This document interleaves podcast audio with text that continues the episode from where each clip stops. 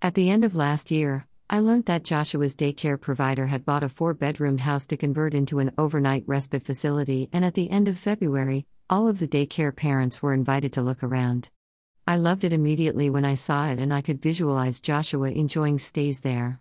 So the tour was in the morning, and in the afternoon, when I got back home, I emailed my social worker to tell her that I wanted some weekday respite there. It has taken almost two months to get her there to see it for herself and for costings to be exchanged, and so yesterday was a best interests meeting, where we three completed the paperwork to attempt to predict what Joshua's views would be on this decision. It has to be shown to be a choice that he is likely to have made for himself, if he had capacity, and that it will be a safe, but least restrictive, environment for him. Having had many online meetings and phone calls over the last few years, it was really refreshing to sit around a table in the kitchen of the respite provision and have a face to face meeting, something that we all took for granted pre COVID, as it is a much more effective and sociable way to communicate. I was able to point to how much fun he has at daycare and how much he loves it, as my expectation that this extension of their service will also be well received. The staff will be familiar and they will start to visit the facility during the day, maybe eat their lunch there, so that it becomes familiar too. So, if the same ethos applies at respite, he will love it and will settle in well, I am sure.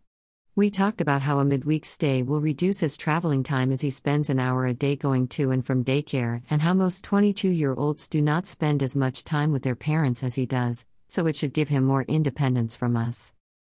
Joshua has a proven track record of settling in well at new respite provisions as he had attended four different places in his life and has seemed to enjoy them all, each being very different.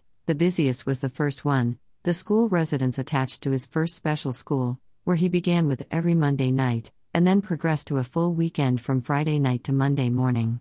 Again, the lack of traveling was a big factor then, and it was a busy, fun environment which we were reluctant to lose when he changed special schools, back when he was just 10 years old. But we needed to change schools, and so the social worker found us an equivalent facility, which, while good, never had quite the same busy, fun atmosphere that he had left behind. After about a year, the home changed its use from children to adults, so we were again without any respite for a while, until we found a wonderful place in a neighboring local authority area. He traveled an hour after school for his monthly respite weekends, and these were really happy days for Joshua, back at another busy, noisy, fun place in the heart of York. He enjoyed a few years there, and then they told me that once he was 18, he would have to leave as it was a children's facility, and so reluctantly we began another search for an adult provision, closer to home. I looked at several and chose my favorite, in a remote village just 15 minutes from home. It is quieter than he was used to, often he was there alone or with just one other client, but he enjoyed his monthly weekend stays there from turning 18, until COVID 19 closed that option down and we were all without any professional respite for 18 months. It opened up again last September, but they can only staff 24 hours per month for us, due to the demand and their staffing crisis. Having had no respite for so long, we were delighted to accept 4 p.m. on a Friday until 4 p.m. on a Saturday, and this has happened for seven months now.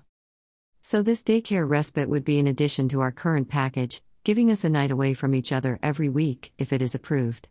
I understand that there could also be some flexibility to move our days around if we wanted to book a couple of nights in a row away, once he has settled in. So, that is an exciting prospect. But before we get too carried away, our request needs to be approved by the panel, who commission and approve these services, and hopefully that will happen in a week's time and we should hear their decision the same day. That is not too long to wait, and if approved, we can begin to look at booking some dates in. I am hopeful that it will be approved, and if so, I am certain that it will make a big, positive difference to our family life, so let's wait and see.